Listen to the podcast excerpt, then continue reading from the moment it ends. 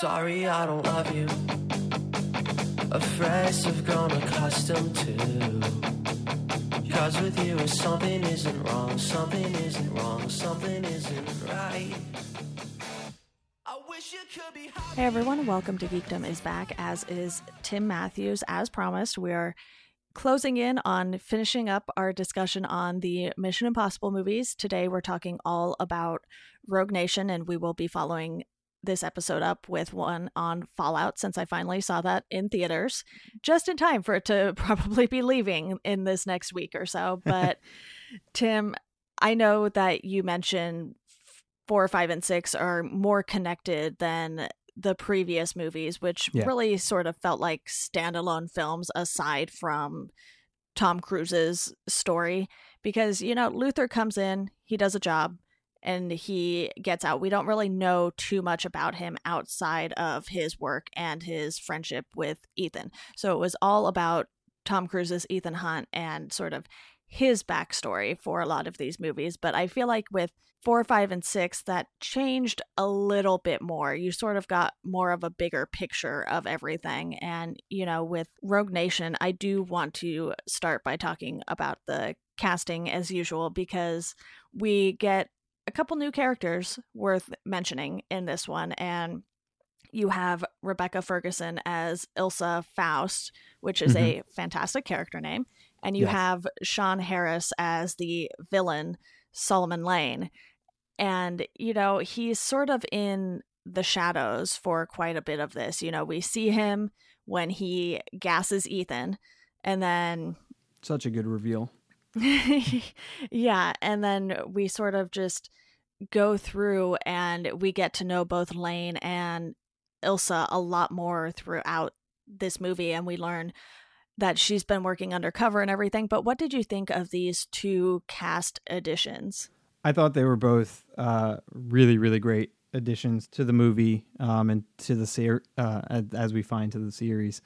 To start with, Ilsa, um, she's, I mean, she's she's badass, like, uh, and she she has she has uh, such a great backstory um, to her character. Like, I, I I love how her story is is that she's she's undercover for MI6 and just having her, you know, play. I, I don't even want to say both sides because she kind of plays in more than two sides, and she just does such a great job in, like her her performance does such a great job in having that little bit of unpredictability for when she's kind of more on the on Lane's side, um, and then we start to learn kind of that she's she is working for MI6, but she's also kind of getting a little screwed over by MI6. And so there's a lot of depth to her character, which is nice. It's not just, oh, here's a, a female character that will become like a love interest for Tom Cruise. No, she's very much her, her own strong character. And then Lane is such a great addition. I love, he's a much more subtle villain than, say, Philip Seymour Hoffman, who it's, it, I mean, as as I've said in previous episodes, it was so tough for anyone to follow up a villain performance by Philip Seymour Hoffman, but uh, and there wasn't much of a a villain, at least in personality, in the in Ghost Protocol. But I feel like Lane is a great addition um, to the you know the the rogues of of the Mission Impossible series, and he's a, he's much more subtle, and it's it's kind of unnerving that like his really soft voice and just laid back performance. It, it is it's definitely like pretty disturbing. Like even when he's just standing there in his introduction, um, and you know kills that kills that poor, uh, uh, poor girl in the record store that was just kind of super stoked to meet Ethan Hunt in real life. Yeah, and those two obviously aren't the only additions here. You have Simon McBurney as Atlee, and we come to learn that he created the syndicate, and you have, you know, Alec Baldwin's Alan Hunley, and he brings a unique perspective to these movies, I think, because he seems to want to be a little more involved than most people have been previously. You know, we saw a lot of the higher ups just at the office sort of mm-hmm. thing prior to this, but he sort of he's not quite hands on, I would say. He sort of falls somewhere in between. He's not just going to sit at his desk at his office, you know, and I think he was a nice addition as well. And Atlee, obviously, is a sort of secondary villain. So we get a lot of that in this movie. And I think overall, just having, you know, Jeremy Renner return as Brant. Obviously, Simon Pegg and Ving Rhames have sort of been staples since they both first appeared in the series. So it's one of those things where they have this sort of consistency going on throughout the franchise, which helps even if it's only Ethan and Luther. And Luther isn't always in, you know, the meat of all of the movies, which is kind of nice that you don't necessarily need him to play that role in all of them up until this point. Yeah, and and it's it's really nice in this one is kind of I, I feel like this one's really the first time that uh I mean we we don't have um we don't have one or uh, we don't have one character from Ghost Protocol, but for the most part, um, we have the as far as our team in this movie, it's kind of the first time we've had almost our whole team carry over um, and continues, which has been nice because it's we got to know these characters, we got to know Brant a bit in uh, in Ghost Protocol, right. and he his the stuff he gets to do in in this movie uh, is a is a ton of fun and um and apparently in a thing I I read about or not read about I listened to with uh, Christopher McQuarrie he uh, he said that pretty much everything that Jeremy Renner says that's uh, that's funny in the movie was ad libbed by Jeremy Renner, and and that everything that Christopher McQuarrie wrote, he was just like, "This isn't funny." What Jeremy said was funnier. So he got to stretch a few more of uh, his his muscles in this movie. His like verbal sparring with Alec Baldwin, him trying to rope in Luther, but Luther's a little untrustworthy because, you know, he only really met him that one time at the end of Ghost Protocol. Um, and so we're we have this familiar team, but we're also seeing this team really form and come together um, uh, in a full fashion, and I really enjoyed that about this one. Yeah, so I want to move on to the story now. And as we go, we learn things like the fact that Benji has been at the CIA for six months, because as we know from before, the IMF was technically disbanded and does not exist, which I guess in a sense it never really did exist. And the syndicate is what they're going after. And they don't have all of the information at first. It's being pieced together as we go in this movie. And I really like how they sort of bring all of these characters together because, you know, at first, Ethan is intrigued by Ilsa because she helps him get away.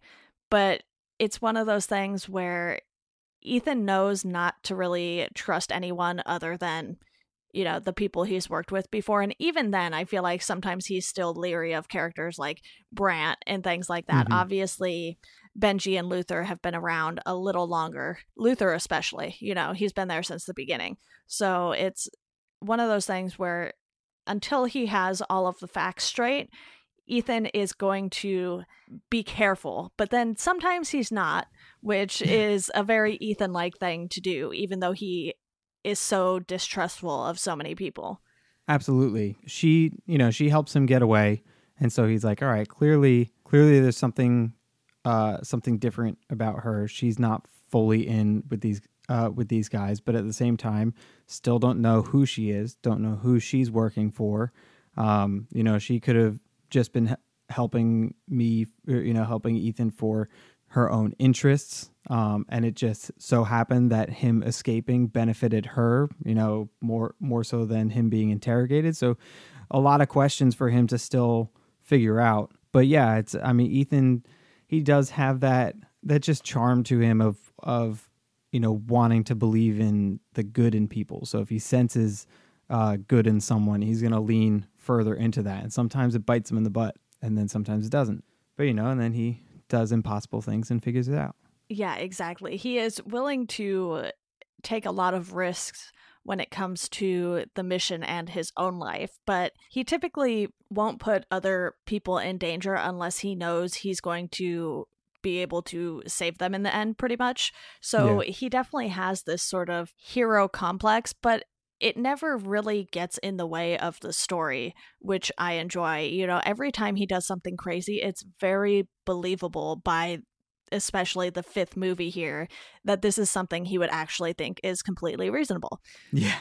Yeah, absolutely. It absolutely like it's you don't you don't second guess, you know, when he uh you know, hops on a motorcycle and goes into a high-speed chase or says, "All right, I'm going to uh hold my breath for, you know, 4 minutes under underwater." Um this sounds insane, but this is what we got to do, so I'm going to do it. And doesn't you know, isn't like, "Oh, maybe there's another way that we can do this." It's like, "Nope, that's it. Sounds crazy. We should do it." What did you think of the fact that Hunley had a shoot to kill order out on Ethan? You know, I understand why that would happen, but it's one of those things where, you know, Ethan is sort of the best asset that they have. And no matter how rogue he goes, he always comes through in the end. And you would think they would sort of know this by now. So it seemed like this was put in the movie a little more for some dramatic tension between Hunley and pretty much anyone who is helping Ethan out. Yeah, I mean it's it's definitely setting up the you know the antagonizing uh, plot point between the two of them. I think it is done uh, pretty well in in kind of Hunley's explanation of it. In you know we have no evidence that the syndicate exists. You know it's I feel like he I feel like he's got two ideas in his head. Is that one that Ethan has created the syndicate himself to um, to actually um, you know cover up his mistakes or carry out the uh, these ridiculous things, which I feel like he doesn't fully believe that one. Um, and then the other side of it is I feel like he sees Ethan so passionately obsessed with going after the syndicate that it's like maybe he snapped and he's gone off his rocker. And here we have one of our our best and most capable agents out there who's now become a danger to himself and everyone around him. And maybe the shoot to kill option uh, is the best he can think of. It definitely feels a little extreme, like it feels like they could take him in, but maybe maybe he feels that trying to take him in, more people might get hurt because he's he's he's Ethan Hunt and he'll get out of it. It definitely is um, little uh, a little of a stretch, but that thankfully they they do uh, pull back on that a little bit as the movie progresses. Just a little bit of a stretch Yeah. there, but one of the other things I wanted to talk about is the syndicate specifically because obviously Lane is the main guy that they end up going after, but I Mhm. really liked the idea of the syndicate. You know, Ethan had found out about them already, and this movie is all about finding out more about what the syndicate actually is. And as things start to unravel, it really starts to make sense. You know, it's this group of people who have been either wronged by the governments that they worked for or they just stopped believing in those governments for a wide variety of different reasons since they come from mm-hmm. so many mm-hmm. different countries and it's something that you know it's pretty understandable because even here you know we have so many people who are unhappy with the government right now you know that isn't Yeah. something that is ever surprising. You're always going to have people who disagree, especially with the government. And I think they did a nice job of portraying that here and showing what people with these sorts of skills can do when they become disgruntled with their individual governments and everything like that. You know, these people have skills that everyday people don't have. So they're much more dangerous. And that is clearly the case, especially in the opera house scene. Absolutely. It makes complete sense that, you know, here's here's these agents who, you know, almost became disenchanted with with the organizations that they were working with and and you know, here they're being handed these missions and going out and you know, a lot of times it's like, "Oh, you have to go take out this person or this person and we're the good guys, they're the bad guys." And then start to question it. It's like, "Well, how do I know that we're doing the right thing?" It doesn't seem you know, it doesn't seem like what we're doing is changing anything for the better. So how do we know that we're doing the right thing?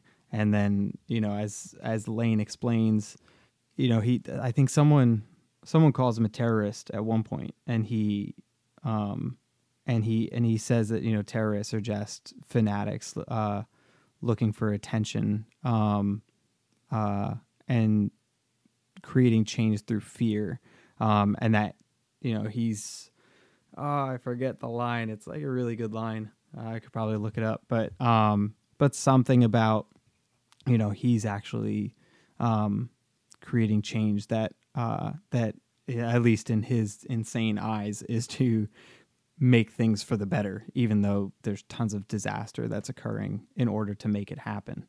Um, and I mean, you mentioned the the opera scene, which I don't think I've ever had an easier time picking my favorite scene in a movie. Like Right. it is hands down the the opera scene. Yeah, we'll definitely dive into that more.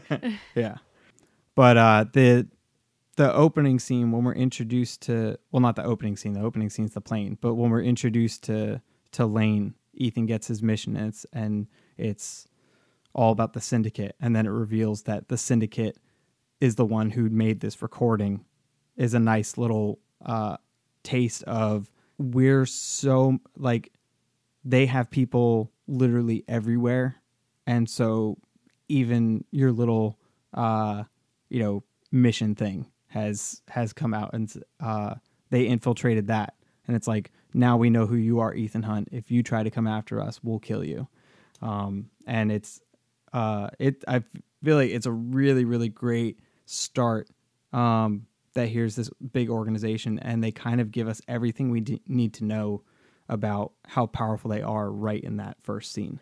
Definitely. And obviously, the story ends up coming full circle in a sense, you know, not necessarily with that initial opening scene, but the one you mentioned where they introduce Lane, you know, by the end, we're seeing the same thing happen to him that he did Mhm. to Ethan. And I really like how they tied that all together basically from beginning to end. And yeah you know, I think we might as well go ahead and go into the action scenes here because there were a lot. So, you know, and of varying types of action too. You mentioned the opening scene with the plane, which is completely insane in itself. And it's just one of those things where they definitely know how to kick off a movie and rope you in with the action and everything like that. And then we have fight scenes, car chases, the opera house scene where it was sort of a mix of being a spy and trying to save people. And so you have this great choreographed moment at the opera house where Ethan is fighting the dude who is quite literally almost twice his size. Yeah. And it's just one of those things where how they put those two characters together and just sort of move the camera around as they were going through the scene. It just looked so great. And obviously, technology has advanced a lot since that first movie came out. And, you know, we mentioned how they did a lot more practical scenes in that one for, you know, the visual effects and everything. But here, you know, Rogue Nation was what in 2015, so it was almost 20 years after that initial movie to kick off the franchise. So th- that's a Mhm. that's a big gap for technology. So we see way more things than we would have seen in a 90s movie probably because they can just fit so much more in and make it look so much better. Absolutely, and and still at the forefront is the is the practical effects, and they when they use CGI, it's to enhance the practical effects, which uh, which continues to make this series stand out from from other large uh, action series that are out there. Plus, you also have the fact that Tom Cruise is still willing to do a lot of stunts himself, which I think helps because I'm sure you've seen movies or TV shows where you catch a glimpse of the character and suddenly it doesn't look like the actor or actress playing the role. You're like, oh, well, there was the stunt double. You know, it's one mm-hmm. of those things where if it's not done perfectly, you can catch those little things in movies and probably more so TV shows, I would say, just because they typically have smaller budgets to be Yeah. working around those things. And, you know, with Tom Cruise going crazy, it, it's just one of those things where I think he is the reason that these movies sort of get that extra little push with the effects and everything because you're not worried that there's going to be a stunt double. I'm sure maybe he has a stand in or something every once in a while, but for the most part, like we've mentioned before, he's the one doing these crazy stunts. Absolutely. And the uh, thing I was listening to with the with the director, he actually uh, made mention of this because they did like uh they he he answered like some internet questions and someone had asked they're like is is there any stunt that um that that you that he didn't let Tom Cruise do. Um and uh and his response was uh I it it was a particular one uh in Fallout that was just like him like rolling uh down something. And he was like it's a boring stunt. And he had just broken his leg. He's like it wasn't worth the risk for him to do this boring stunt of of him just rolling down. Um so he he's like hey i don't think you need to do this. It's not that great of a visual stunt anyway and i don't want you to break your ankle again. But that all the the massively like major you know ma- major stunts and everything that seem you know way too insane for anyone to be able to do he's like that's all tom cruise and they they don't have a double in where they're digitally putting tom's face over it. Um, and his response to that was because in order to do that you'd have to convince tom cruise to actually sit down and get his face scanned and he won't let you let you do that because he doesn't want he, he does he doesn't want you know someone to stand in and then just have his face digitally put over it. He's like no. He's like i i can do this and i'm gonna i'm gonna go out and succeed in the stunt. And it certainly helps when you're the uh you know the ultimate producer of the franchise i guess you can say yes to yourself.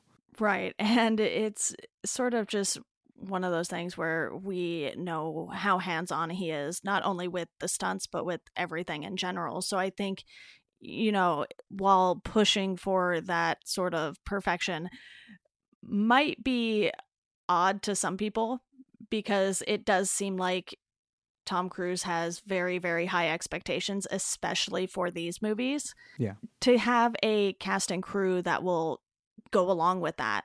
And, you know, I don't know anything about the behind the scenes stuff. I know you pay attention to the special features and everything on the Blu-rays and whatnot, but I i did not get to watch them for this one though okay, so you're you're probably as in the dark uh, with it as I am, which is fine. You know, I, I don't require watching bonus stuff for these episodes, but it's just one of those things where we can tell how hands-on he is and how much he wants these movies to work. And, you know, for the most part, they have. I think the second movie is probably the universally most disliked one, I want to say. And Yeah. I think that's sort of just because of how that story felt a little disjointed at times. And, you know, obviously we've already discussed that, but with this one, especially because he found out about the syndicate and then went into this movie fi- figuring out what exactly the syndicate was, it just made it a little more entertaining. And, you know, for the action scenes, I mentioned the car chase and everything. And it's just done so well. I don't even know what more to say about it because it was Yeah. a fantastic car chase scene. I was just like, wow, this is wonderful. And, you know, even including the motorcycles, sometimes those can get a little messy because it's like, Mhm. well, okay, how are you really going to catch a motorcycle in a car? But Yeah. it's one of those things where you have to sort of just outsmart the people. Yeah, absolutely. It's and and how it's like you you have that whole amazing car chase, and then you think, all right, well, car crashed. This is the end of the chase, and um, you had a, a um, you had the fantastic comic relief of Luther and Brant showing up, you know, midway through that car chase and realizing that it's Ethan, but they don't have as fast a car, and then they finally catch up and they're like, all right, we're gonna get get you guys out of the uh, out of the car, and then in typical Ethan fashion, they just hear this motorcycle rev off, and they have a, a very gifable moment of just popping up from the from behind the car um, uh, at the same time uh, between Brant and Luther, and it's hilarious. Um, but then, so here you already had this super high adrenaline car chase, and now you have immediately after this super high adrenaline uh, motorcycle chase where you have him maneuvering so that you know the motorcycles you know crash into a car and then like you know, flips off the side and explodes. And what's incredible about that scene is it doesn't feel like it goes on too long. The the the timing and the editing of it just it feels it feels perfect. Like the from start to finish um, the energy stays high. They give you that little lull in the, in the middle but then it picks back up. But you're not sitting there and being like wow this action scene is really still going. And sometimes that can happen in an action movie and, it, and especially you know in some michael bay movies. But in, in in this one they really got the i mean christopher mcquarrie he's he's a fantastic action uh, director and I feel like with these movies, he's he's really getting the the credit he deserves on that. Because um, I feel like he was a bit more unknown uh, uh, prior to these, even though he had done some um, some big movies. Yeah, and despite all of the action scenes that we do get, we have these moments that sort of really slow down the movie, not in a bad way, but just, you know, it's like everything almost stops. And one of those moments is after we've gone through a lot of action and everything like that and Ethan finds Benji with the bomb strapped to him and it's like in that moment, you know, they know when to take things from these big action scenes and then just sort of halt everything. It's like in that moment, Ethan was like, okay, all right, let me work through this. And you can sort of see the wheels turning in his head as he's working his way through this. And obviously, that's not something that Lane can see. So we see him going through the motions with that. And it's just one of those really great moments where, you know, he knows when to put in these big action scenes and when to focus on some more important things Absolutely. The the character work is just as impressive in this in this film as uh, as the action is. Um, I mean, even before, uh, right before Benji gets gets taken, um, is one of my favorite little scenes in the movie when they show up at the train station, and Ilsa is clearly you know on her way, just trying to get out of there, and then um, uh, but she meets up with with Ethan, you know, sees him ahead, looks to one side, and you've got, um, and you've got, you know, Luther, and she spots him, looks to another, you know, sees Benji, sees, uh, sees Brant. She's surrounded by them, but it's done in in such this fantastic, playful way um, that with the camaraderie of that team, you can it works so easily. But then the two of them sit down and they have this this great and real discussion of you know here's all the different options on what we can do to try and take down Lane. And but if we try to do this your government's still not going to believe you and they're going to take you and your team in and you know uh, you know throw you in for treason. Um, but if we do this this might work but then uh, but then this could go wrong with that. And then she offers this uh, you know this final option of just why don't we walk away? We've done everything we can for for our governments, and they've put us through the ringer. Um, maybe it's just our time. Other people, there will be more people just like us, and you have this pause of Ethan just, you know, contemplating it, but he knows like he he's he already knows that he tried to walk away from the life before he can't he can't he can't stay away from it um, and watch things go wrong in the world and and wonder if he could have helped. Um, and then of course in in that moment before we even get something to resolve from it benji's taken. Um, and it feels like more action is going to pick up from there um, but uh, but in, but instead we we continue to get more uh, more great character work. Um, so it's it's the the pacing of this film I think is is is pretty impressive in that way. Um, it it continues in in how the the past couple have where the the action doesn't feel like oh here we go with another action sequence. It it all it all flows together really well, which I think accentuates the character moments. I totally agree, and it helps when the movies don't feel nearly as long as they actually are. Every once in a while, you'll get a movie that's over two hours and it really feels like it's over mm, two yeah. hours. But that isn't the case with this. Like you said, it flows so well, especially, you know, between action scenes and everything.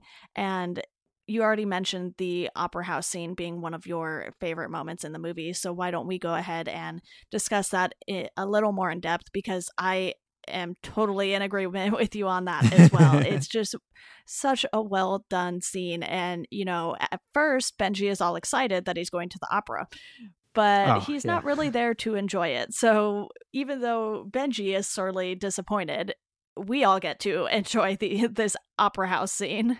Absolutely. Yeah. It's, I mean, from the start, like even before we get to the opera, we get this, we get these great moments with Benji being enlisted by Ethan and, um, you know, Benji's like freaking out and then he's like excited to be working with, with Ethan. But then at the same time, he's like, oh, I'm a little bummed that I thought I just won tickets to the opera. But then it just, from there, leads into this scene that flows seamlessly uh, between uh, espionage, between action, the the tension, the cinematography, and the editing of the scene is just unreal. I mean, it's I I love I love the way uh, they play with the lighting because they're you know they're up like within the stage, and so you can mess with the stage lighting, and then you have Benji trying to um, trying to search out you know who's uh, or find find Lane, but then realizing that there's not just one assassin, then there's another assassin and another assassin, and you you had mentioned you know choreography earlier, and it it it has that fantastic choreography, but it doesn't feel like choreography, which is which is what works so well. You know, sometimes sometimes when you when you watch uh, when you watch fight scenes, um, you know, it, probably more so I've noticed on some uh, television shows, but even in some movies, you can it can feel very rehearsed and that this is a choreographed thing that they're just going through the motions. But uh, the choreography in the fights, as well as the way just the the the camera moves from sequence to sequence within this uh, scene, it flows so naturally that it almost feels like it shouldn't work, like that it should feel super rehearsed, but it doesn't. It just it uh, I'm uh, completely enamored enamored by that scene every single time I watch it. I may or may not have hit back a couple times when I was doing my rewatch. it's just one of those things where you have so many different moving pieces in this scene too. I feel like they were able to very easily, or at least they made it look easy, yeah. put all of these moving I'm sure it pieces, was a nightmare. yeah, put all of these moving pieces in order and have us understand why each person was there. You know, obviously when we see Ilsa, we're like, "Oh, okay, she's back." And mm-hmm. it's hard to know whether or not to be excited about that because we know what her skills are.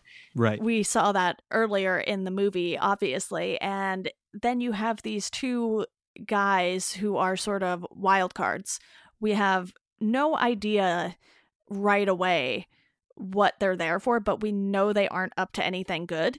So it's just one of those things where the tension is very high throughout this entire scene, too. And you have Benji doing his thing, and you have Ethan trying to figure out what's going on, and then you have Ilsa, who is sort of in a pretty good hiding spot, if you ask me. And yeah. no one in the audience seems to see her or any of this going on, which is kind of amazing. I guess some people really focus on the stage and not everything around it. I don't know. Maybe I just look around a lot more when I'm yeah. in a place like that. I've never been to the opera necessarily, but I've been to a musical or two. So, you know, yeah. it's it's kind of similar, but everything was just so well put together with this scene. It was, and it you you don't feel like with everything, all the moving parts it uh, that are going on. It's remarkable that you that you don't feel like disoriented. The way that they pull it off, you know exactly where all the different things are happening. So even though they're they're jumping quickly through them all, it never feels like okay, wait, where am I at this time? You know, and if I'm here, then where's where's Benji? Where's Ethan? Where's Ilsa? Um, it's it's all uh, it's all calculated so well that um, that you're just engrossed in everything and um, and follow it so uh, so easily. And it's uh, even though there's such high tension, it's also super entertaining. Like Ethan being completely outmatched by the uh, by this guy, and then you know Benji getting thrusted into the action uh, by this by this assassin who outmatches him, but you know Benji in his you know own little way, you know ma- making it through. Uh, such a fun scene, even though even though uh, a lot of tension. Right. I think that pretty much covers it for this scene, though. You know, I'm sure we could, if we went step by step, we could go in depth on it a lot more. But you know, Give for everyone, what they want. well, I don't, I don't know if they want that. I don't know. Yeah. so for everyone else's sake, you know, we're we're just gonna leave it at that. But do you have any final thoughts on this one? Uh, really, just that uh, the I feel like the supporting cast really gets to stretch their acting muscles uh, a bit more uh, in this one, especially Benji. He gets some really great uh, dramatic scenes. Um, you know, he gets his funny stuff of you know when he's play, you know secretly playing video games at uh, at work. Um, but then I really really enjoy when he and Ethan are first going over the plan after the opera, um, and Ethan's trying to tell him to go home, and Benji stands up for himself, and um, I feel like that's a really great dramatic scene for him. Obviously, when he's you know sitting on a chair with a bomb strapped to him, really really terrific scene uh, from everyone uh, involved. And the uh, one scene that uh, we didn't cover that uh, that I really really enjoyed is uh, the taking of the prime minister, and you know Hunley gets you know that he he gets roped into being a part of the team uh, just by proxy. That it's like now uh, now you're involved because uh, all this stuff is happening, but you know here's how here's how you're going to benefit from it, and that that whole scene is handled so playfully, and there's a lot of exposition that's happening in that scene, but because of because of how entertaining it is and how quick everything's moving, it doesn't feel like I'm just getting like an information drop. Um, and I think that's something that this series really excels well with. They do a really nice job in giving you a ton of exposition, but in an, in entertaining ways um, and satisfying ways. And so I, re- I really enjoyed that scene, which of course uh, led to a great chase through through London. Um, but those are the main uh, main parts that I feel like we didn't cover yet. There's just so much to unpack in this movie. It I really feel like it's one of those things where, you know, obviously any movie that's over two hours probably has a lot going on in it if it's done properly. And I certainly think that this one is. And, you know, one of the things that I really took notice of throughout this is sort of the budding relationship between Ilsa and Ethan. It's not hmm necessarily explicit, but they do a lot of these subtle things from the beginning of the movie all the way until the end. And you can sort of tell that obviously Ethan is never really going to get over Julia. And we see that obviously more in the next movie, which we are going to be Right. discussing shortly here. But Ilsa is someone he can relate to in a way that he couldn't with her. So it's sort of this different kind of relationship for him. And I think it's really one he needs. You know, it's great to have Luther and Benji and maybe Brant, kind of, sort of, but it's not quite the same. Absolutely, yeah. There, there's a there's a respect and admiration uh, between the two of them that I think launches the you know a bit more of that romantic spark that they very smartly keep very subtle uh, in this film and just let the audiences you know feel it and figure it out for themselves. And it's like we we can all see where this is going. We can all see where this is developing. Um, but it just feels in this in this natural way where neither of them are outright saying saying it. Uh and it's they just they they feel they feel a, a connection uh to each other in this insane world of espionage that um, that they're they're both you know really forever linked to. Um, and I, that's de- that that relationship is definitely uh, done really well. Um, and as we s- see, you know, her as a returning character in the in the next one, um, really everyone that we have in this movie except for Brant um, are returning characters. So it's it's it's more it's more of we we've gotten to spend time with these characters a lot more in Ghost Protocol and then in Rogue Nation, and it's it's been a lot of fun to then spend even more time with them uh, in Fallout. And as we said, you know earlier on that you know you know four, five, and six are a lot more connected than some of the other ones. They still do a really nice job in feeling like complete and individual movies on their own. That it's like, yeah, if you you know watch them all, you're certainly getting more out of it than maybe someone who who's just jumping in randomly and hasn't seen any of the others.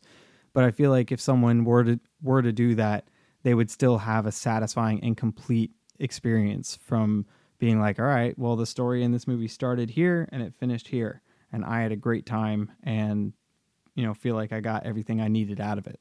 And so I think that's something that's very very impressive in these movies. They don't feel incomplete like all right well uh, they gave me a lot but uh, they didn't give me everything so i'm hoping they cover it more later um, so i feel i feel like they do a really nice job in giving you that complete experience and then they give you just enough to get you interested in the next movie too which i really Yeah. like because at the end of ghost protocol you have the syndicate pop up and we're like okay wait we want to know what the syndicate is. Can we have this next Yeah. movie now? And you know obviously for me that worked out better because i could watch them in a Yeah. much quicker succession than one could if you were watching these in you know real time. So l- lucky for me i got into these later. Yeah i saw it in theaters. I had to wait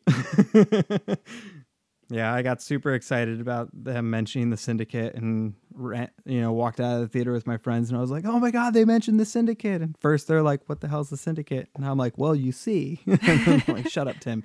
And i'm like but it's going to be super cool when they do it in the next movie. And then i had to wait you know two three years but it was worth it. A much shorter wait than some of the other gaps. So there is that at least.